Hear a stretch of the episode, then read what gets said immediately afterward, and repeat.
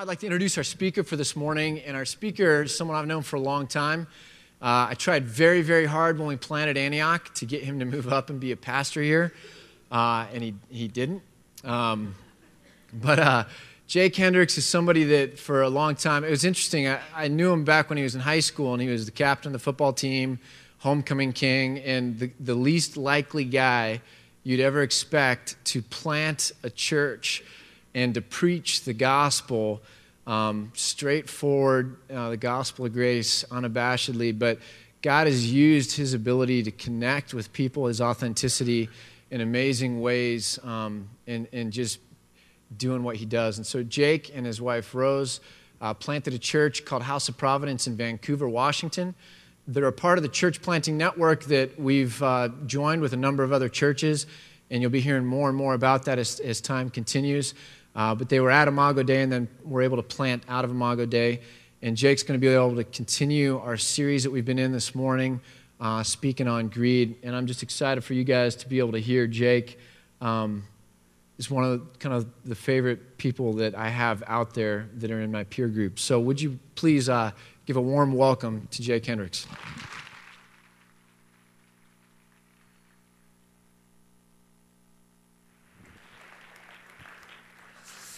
Thanks. Good to be here. Good morning. Greed. This wasn't planned either. I'm sitting in my seat going, What is this? It's like a little setup here. We're going to talk about money and then someone else talk about greed. Oh, you little greedy. I asked for pride, but someone else took it. Um, it's always, uh, it feels like coming home, being in Bend. I was actually born in Bend and uh, was raised in Prineville, my early childhood in Prineville. Any, anybody from Prineville? Nobody wants to claim it? One? That's right. That's good. I don't claim it anymore either. No. Um, I was a Crook County cowboy until two months into my freshman year, and then my folks decided to move to Los Angeles, which was, uh, which was fun, interesting, to say the least, and uh, ended up going to a high school the size of Prineville. And... Um, learned a lot. But that's also where I met Ken, and we got to serve together at a church down there in LA, and also with uh, Linda Van Vorst, Janny, what I used to know her as. So, anyways, it's always, always good to be here. Um, I love driving over the mountain and seeing the Three Sisters, and I like seeing the sunshine, which is nice. You don't get to see that over in the Portland, Vancouver area, so really glad to be here. So, greed. Um, I'm, I'm really fascinated. Uh, I'll probably steal it. I'm fascinated by this idea of, of covering the seven deadly sins. I don't think I have a morbid fascination, but I really do think there is something intellectually fascinating about uh, sins that hold out this promise. You've got gluttony and pride, um, greed, lust, these things that kind of hold out the promise of life to say, this is really good stuff. It's stuff that you enjoy. And yet, it's stuff that in the end robs you of life, that actually causes destruction. That these things hold out this promise and they're tantalizing and they feel good. It feels good to be prideful. It's good to eat a lot of food. We have these strong desires for sex and lust. And they hold out this promise, and it's this empty promise, and they just they switch it on you, they become this trap. And so I think it really is a, a fascinating, I'm fascinated by this idea of the seven deadly sins. Um, these things that hold out the promise of life that end up taking our lives. One of the clearest pictures I've, I've heard recently, one of my best friends um, serves with the Los Angeles Police, Police Department. And he's, he's a bit of a rookie. He's like three or four months in. Um, at this point, he's about three or four years in. But his first three months, he got the title the Grim Reaper. And he's like six four and pale white, anyways, and weighs like a buck 20.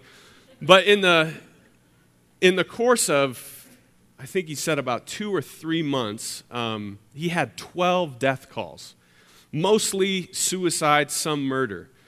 And he was a high school teacher before this. So I'm just fascinated. Like you just jump from, he was a private, uh, uh, at a private Christian school, becomes uh, LAPD, and experiences all this stuff just right away. And it's the whole gamut. It's, it's kind of like the movie, like the seven deadly sins come to life.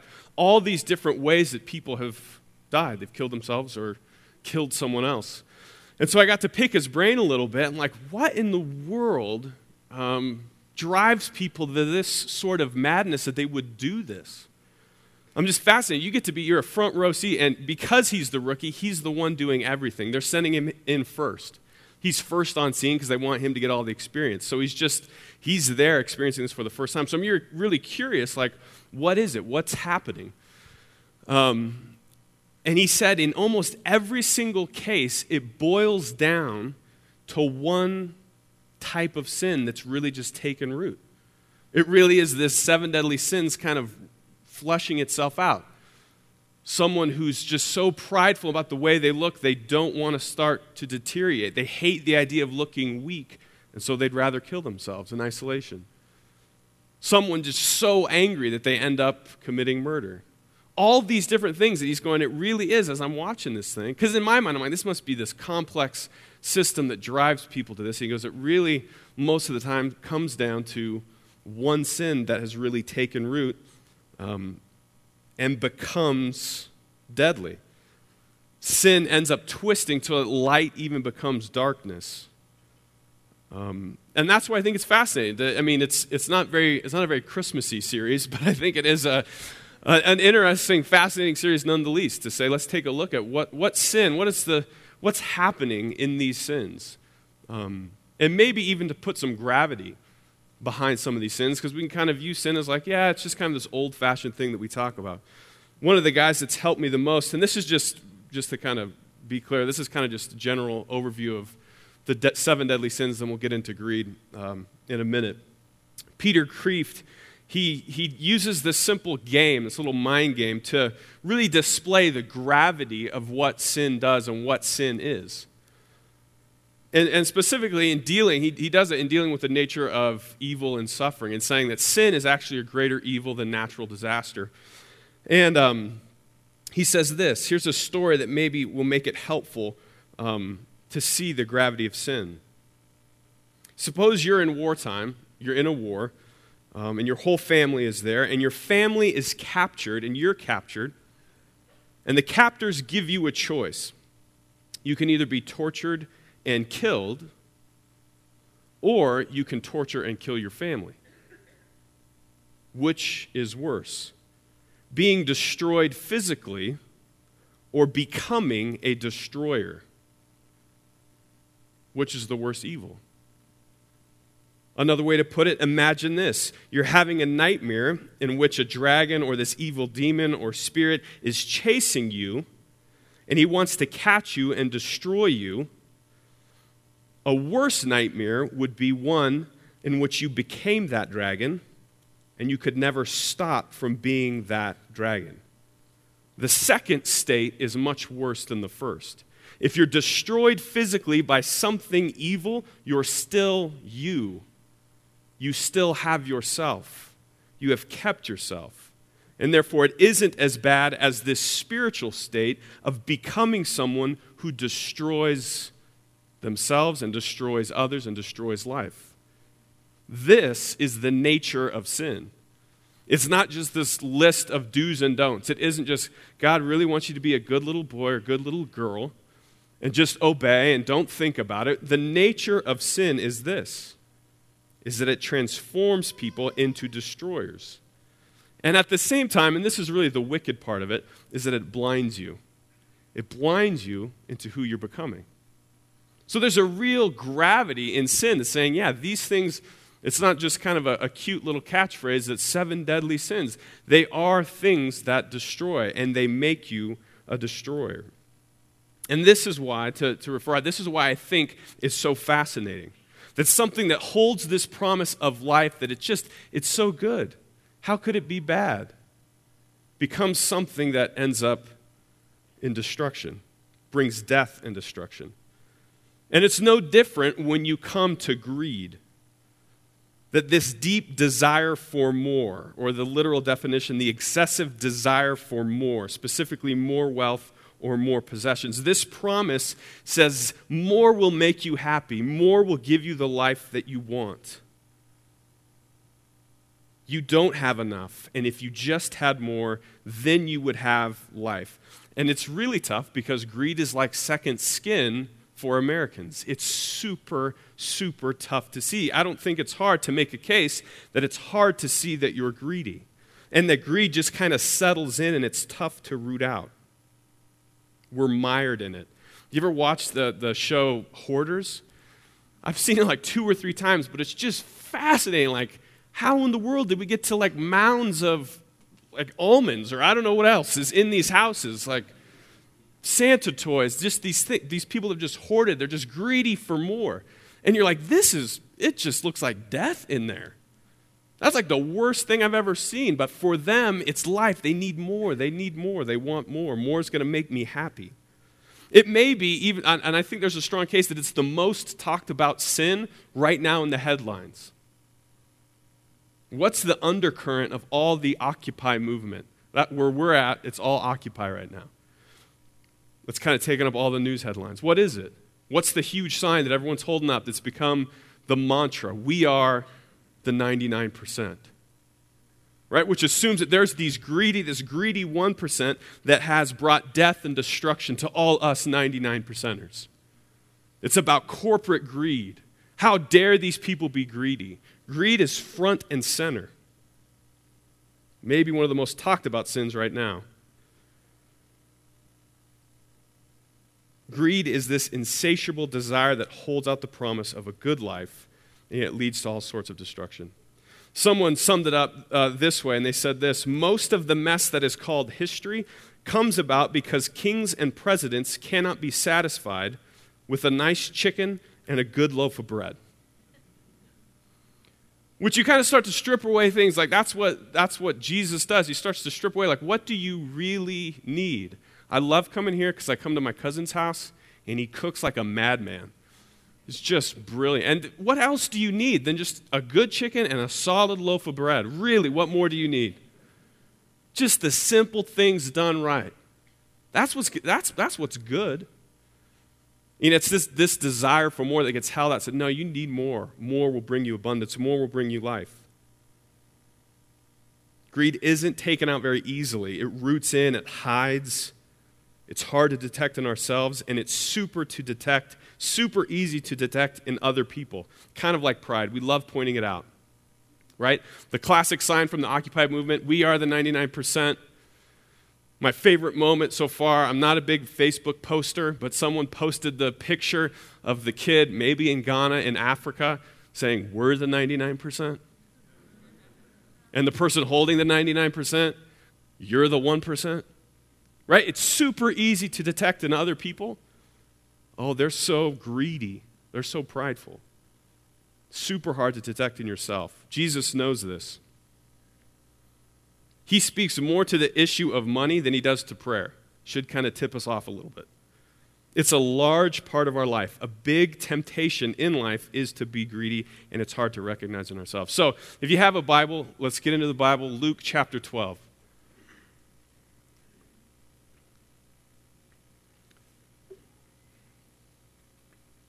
I love how Jesus deals with things in short, punchy stories. These parables, and Luke 12 is a parable where he aims right at greed. And he tries to just uproot it out of someone's heart. Luke chapter 12.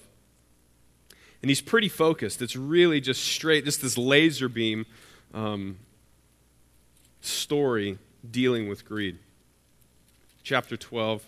Um, and let's start in verse 8, 12, 8. And just as, just as the setup, because I think the setup is half the story. Um, the, the setup is Jesus is teaching about some super heavy stuff, maybe some of the heaviest stuff in Scripture. This crowd is around and he's, he's in the thick of it and he's talking about heaven and hell and judgment. And this is just the back scene before he gets into it. So let me read verse 8. He says this Luke chapter 12, verse 8. And I tell you, everyone who acknowledges me before men, the Son of Man also will acknowledge before the angels of God.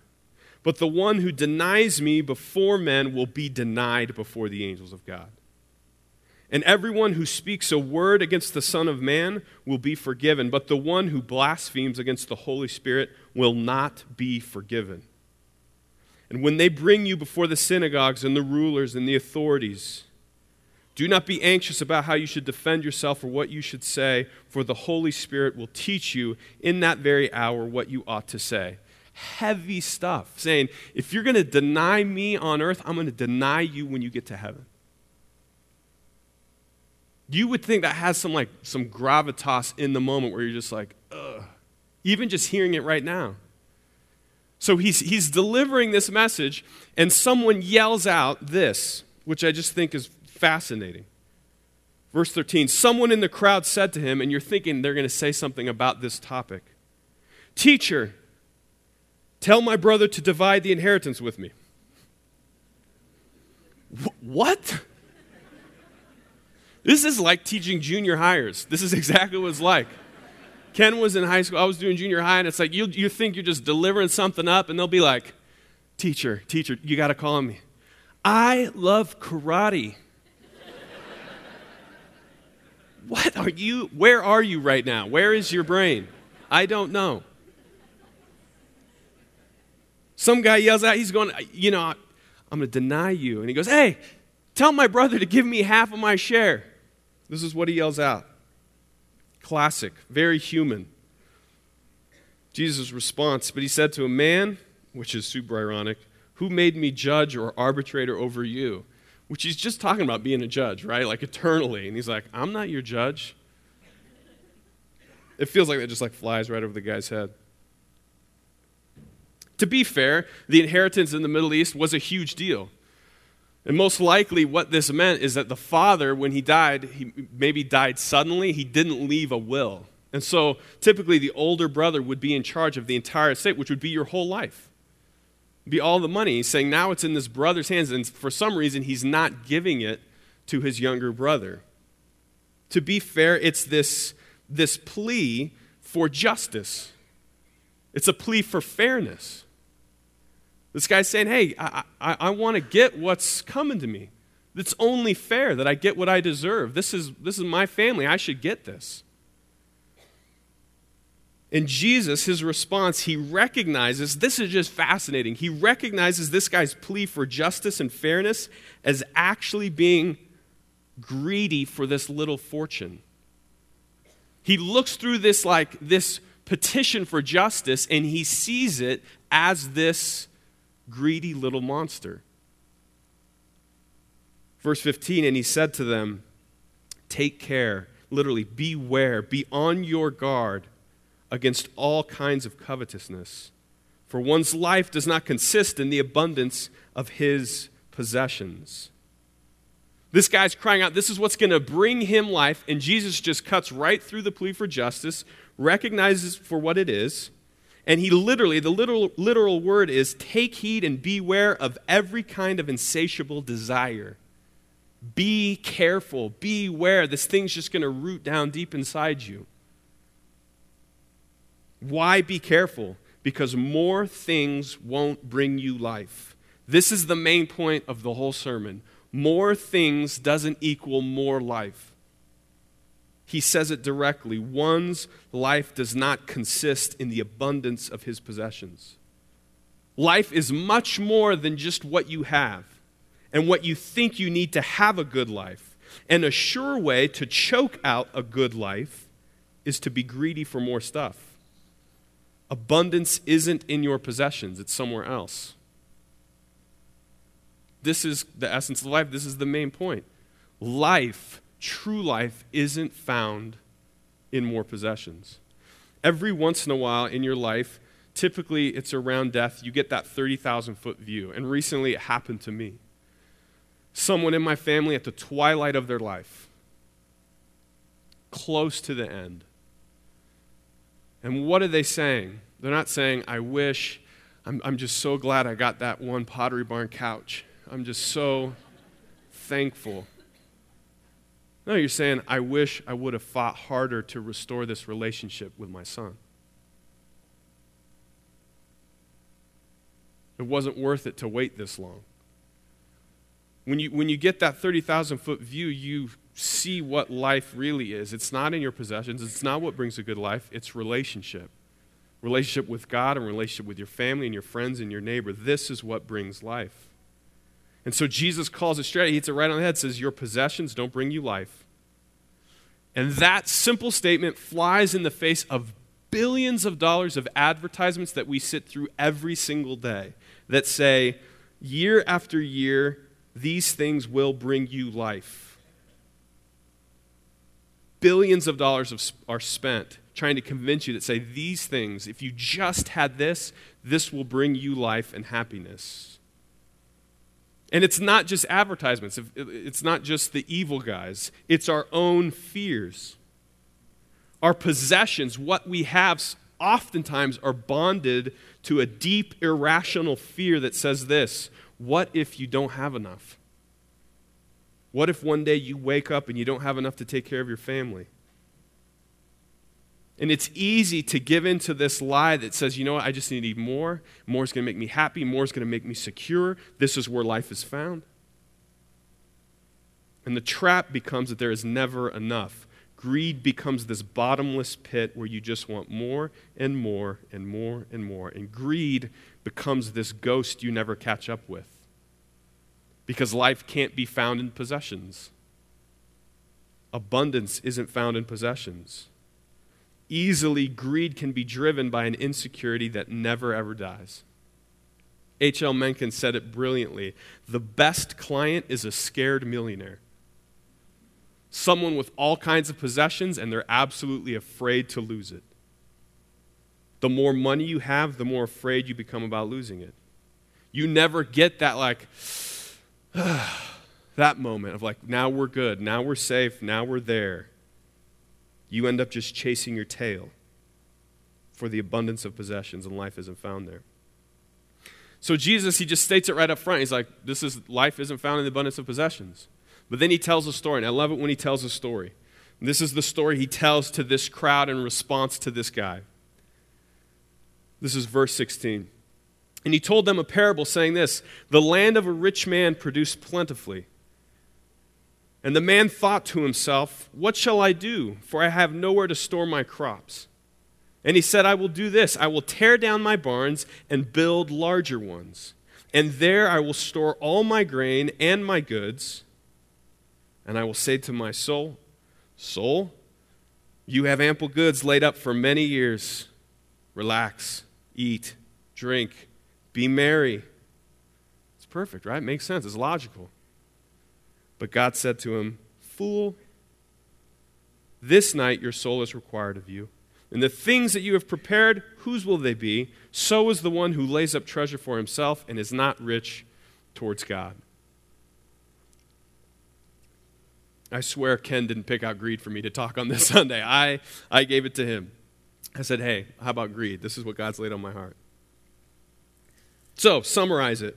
This guy's land produces a ton a ton of crops, more than he has space for. So he tears down all of his barns and his silos and he builds bigger barns, which is very, very logical to me. Is it logical to you?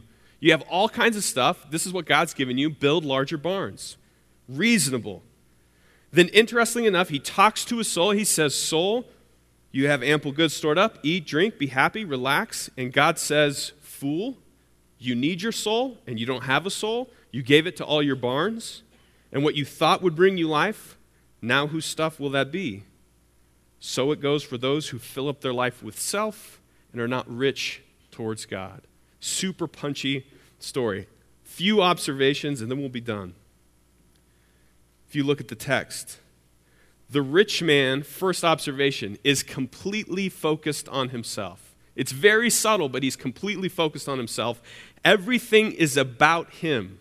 Just read through this again.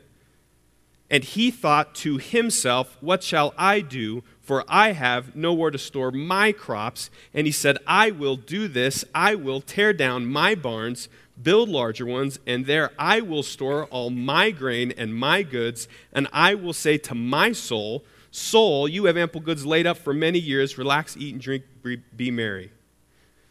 There's no other person in the story, there's no other character except for himself the other character is himself. That's who he talks to. So, what should we do?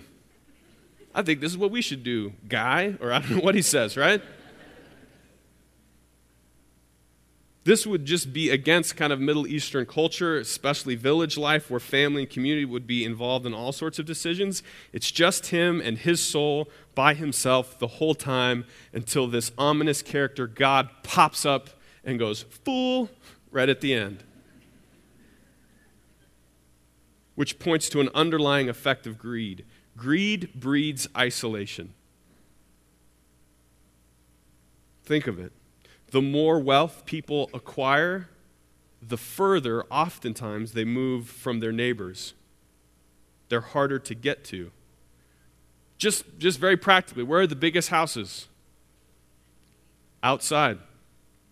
Outside of town. Up in the hills. Huge yards. Gated fence. I'm not making a comment if you live there, that's just kind of how it goes. Bigger house, away from people. I don't want to deal with people.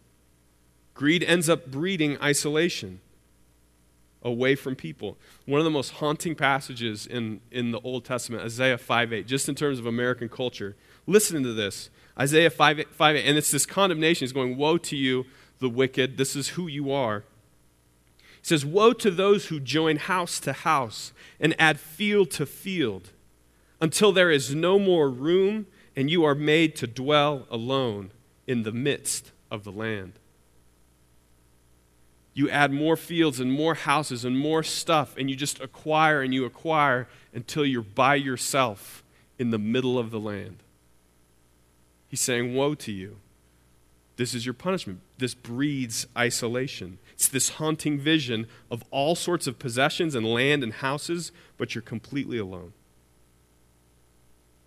blinds you to what you have and what abundance really is. What greed can end up doing is polluting, and this is subtle, greed ends up polluting our love for other people by putting us in isolation. We never get our eyes off of ourselves to see what our friends and our neighbors need. We're just thinking about ourselves. Someone said it this way. I think it was Eugene Peterson. He said, In our preoccupation with bigger barns, we forget to ask for bread for our friends. And that is where true life is found in giving away your wealth for the good of other people. That's where abundance, that's where life is found in relationship. By being in relationship with God and other people, that's where abundance is found, not in hoarding, not in dying rich and alone like this guy. Second observation about this guy's greed and about greed in general which is also a very subtle part of the story. And it sounds kind of it sounds different, but this is it. He assumes that he is the owner of his life and his wealth and his possessions. He assumes that he's the owner of what he has, which ends up, this is hard, being the wrong assumption. He just assumes that what he's been given is his, that his life is his, that his crops are his, that his money is his. And in the end, it's the wrong bet, it's the wrong assumption. He never considers that his wealth may be for something else, for someone else. It's just all about himself. And he actually does realize it at the ironic height of this story, where he's built the barns, he lays in his chair. I mean, I love, I love that, right? That's what we want. We want to eat, drink, and be merry. And then you relax right? That's, that's what we're after. And at the height of this, literally the word like be merry or rejoice is euphreno, from the word phron, kind of referring to your diaphragm. Like that big sigh I already did earlier, like, oh, then now this is good. Big fat meal, I'm gonna watch some TV, it's nice and warm. Like, we, soul, we are in it. This is good. It's literally that, that, that word, this diaphragm, this big sigh, this euphreno from the, from the word phron. And it's that moment that God uses the word afron, which is the word fool. So it's literally like right as he breathes his deep sigh, like, and now we've made it. Like, ah, fool, right then. It's the ironic height of the story. And what he realizes in that moment is what? That life and possessions aren't your own and that actually they were on loan from God. Who can demand the return of that loan at any time? Right? What does he say? It's that weird language. Your soul is required of you. He doesn't even say, like, and then he struck him dead. Just time to pay. It literally has that meaning, like, it's time to pay up. Give back what I gave you. What did you do with what I gave you? Your soul is required. Says, You fool, you assumed wrong. Which is one of the hardest things to remember in all of life, and yet it's a central theme throughout all Scripture that life is not a right, but a gift. And he discovers this at the end of the story when God asks for his soul back. This night, your soul is required of you. Greed, what greed does, when you get more and more, and you store more and more, and you have more and more, it gives you the illusion that you're in control of your own destiny, that your life is your own, that it's all about you, and you did this, when life is a gift. You don't know when God will say, Your soul is required of you. This is an underlying effect of greed. You stop seeing life and you stop seeing people as a gift people just become a way to get what you want. You use people maybe for, for more money, more status, more acclaim. People are easy to label for you. You're just helpful or not helpful. You can just put people in their place. Are they going to help you or not? Life becomes so focused on what you need, and soon you forget that life is a gift, that each day is a gift, that your life is on loan. Most often in the scripture, God uses this idea of a steward. He says, You're actually a steward of your life. And so, what did you do with what you've been given? Whether it was a little bit or a lot, what did you do with what I gave you? Life was a gift that I've given to you. This was a huge, this was a huge learning thing for me this year. This idea of steward, this was big to go, how am I viewing my life? How am I viewing my church?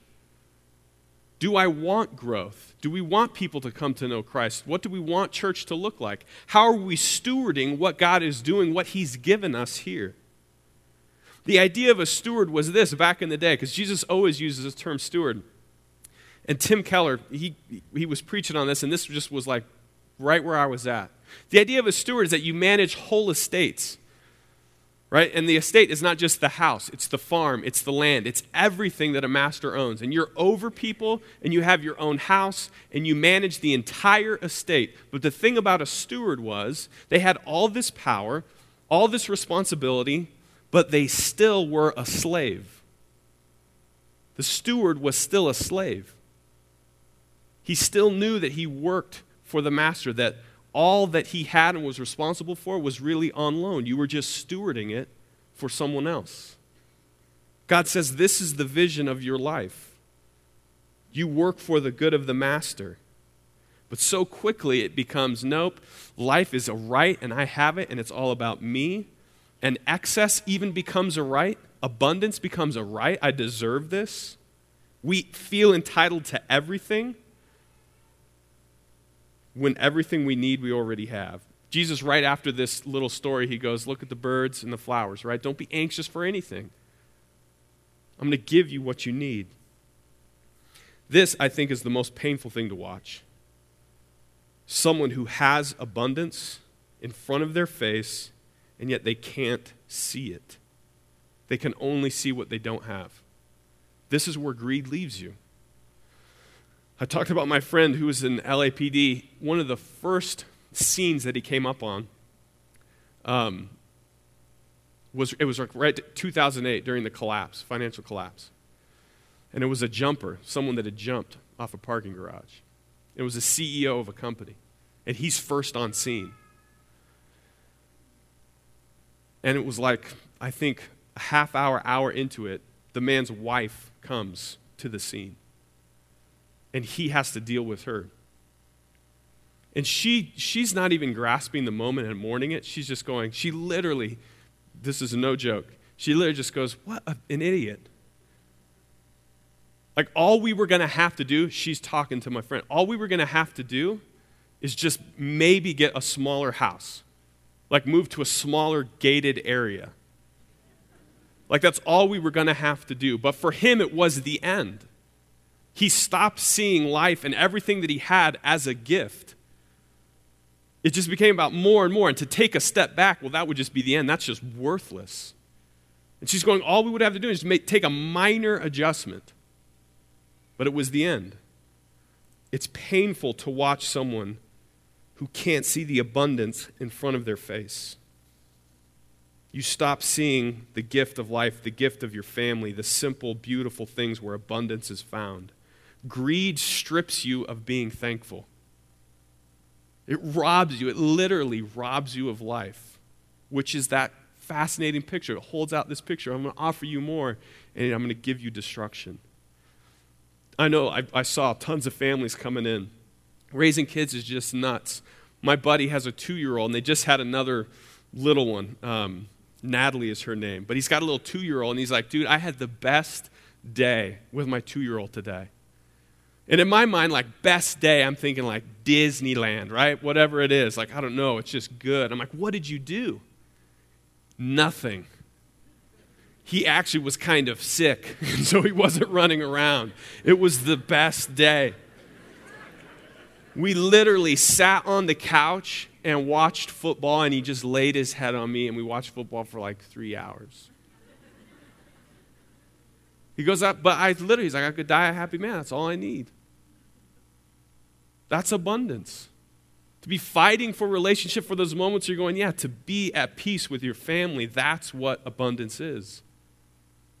The simple things, the, the little things in life the greed just strips. It goes, you know what? Work for more. What your family really needs is more stuff. It needs a bigger house. He's going, that's not where life is found. Life is found over here. Greed strips you of thankfulness, and it literally, according to the parable, rots your soul. It's hard to recognize. So, here are just a couple questions and we'll finish up, which I think is fascinating. What do you talk to your soul about? Like, what do you go, soul? If I just, if we just had this, like, we just had a little more room, if we just had a bigger house, like, what do you find yourself talking to yourself about? Like, dude, if I just had that 52 inch, the 32 just is so lame. It would just be so good. People would probably come over more and like us more. What if I just had those boots this year? Those boots are so cute, right? Ah, yeah, right? All right, I got to out my wife. We are driving into town, and she doesn't get it's the country, but she's like, the boot barn? The boot barn. And I'm like, that's not the kind of boots you're thinking about. What, what do you talk to your soul about? Boots? Sorry, Rose. I'll pay for that dearly. If we just had a little bit more money, if I just had that car, if they just paid a little more attention to me, then we'd be happy, soul. What do you talk to yourself about? What is it that you just say, if I just had this, then we'd be there. Then we could just, we'll be there. And that type of thinking ends up two ways. You're never happy for other people, and you actually never end up being happy. You never give others what they need, which is where life is found. You're just constantly thinking about what you need. Jesus says you got to lose your life to find it. Which leads to this next and last observation. This is, I think, the most fascinating piece about it. What's logical, this is what's scary about it. What's logical to the barn builder is not logical to Jesus. What is wisdom to this man saying, you know, I just got to build the stuff that I already have, build the barns for the stuff that God gave me.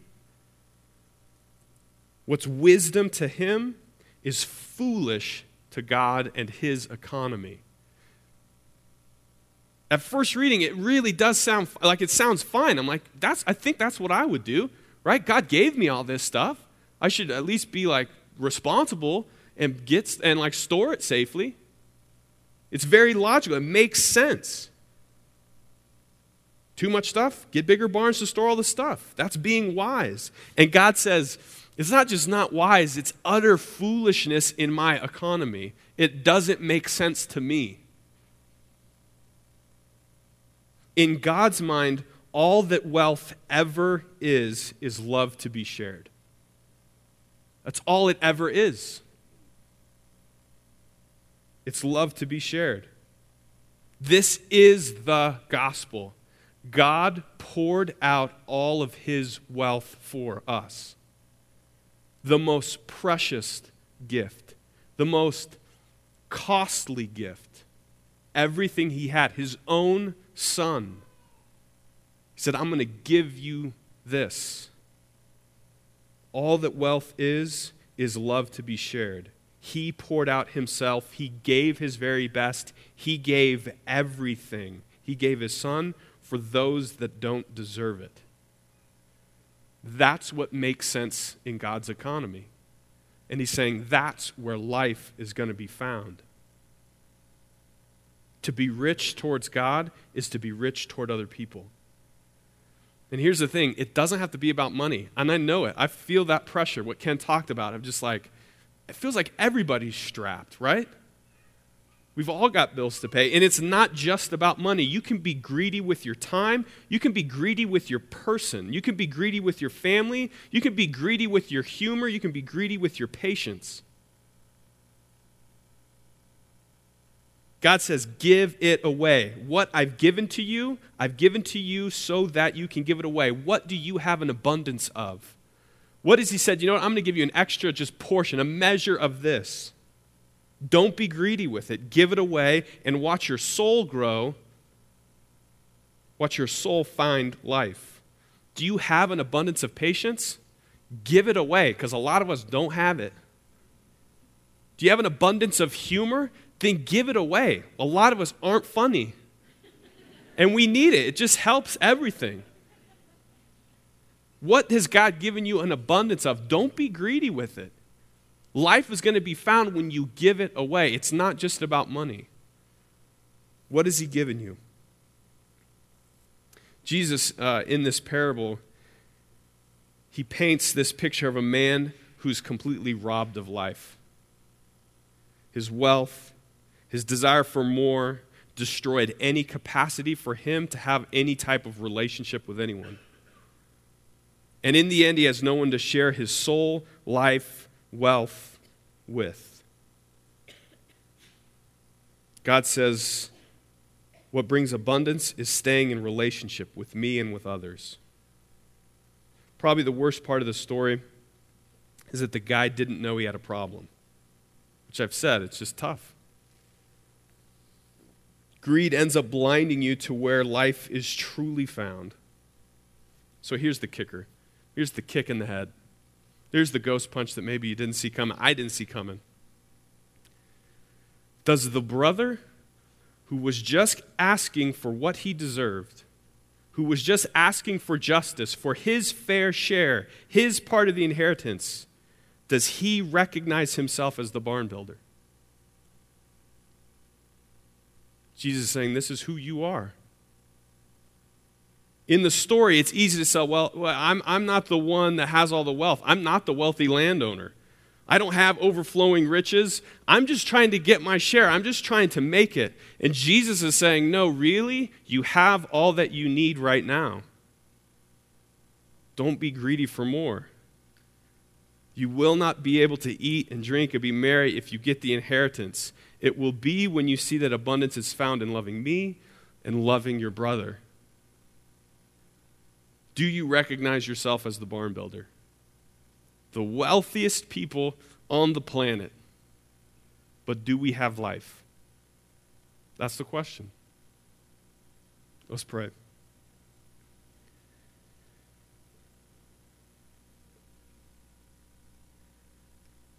God, I'm grateful for your word. I'm grateful for your grace and your wealth your richness towards us, that your burden is light, that what you're trying to do is to help us find life, that you've given us good things, that you're the creator of good things, and you want us to find the good life. That you want to uproot the things that cause death and destruction and blind us and give us a true taste a true taste of true life found in your Son. So I pray for my own soul, the way that I handle my finances in my life. I pray for all of us this morning. Give us the courage to see that abundance is found in relationship, that it's found in serving and loving. Give us the strength through your Spirit to persevere, to give ourselves away so that we would find life, so that we would find you. God, you are so good to us, and we praise you this morning. Pray these things in Christ's name. Amen.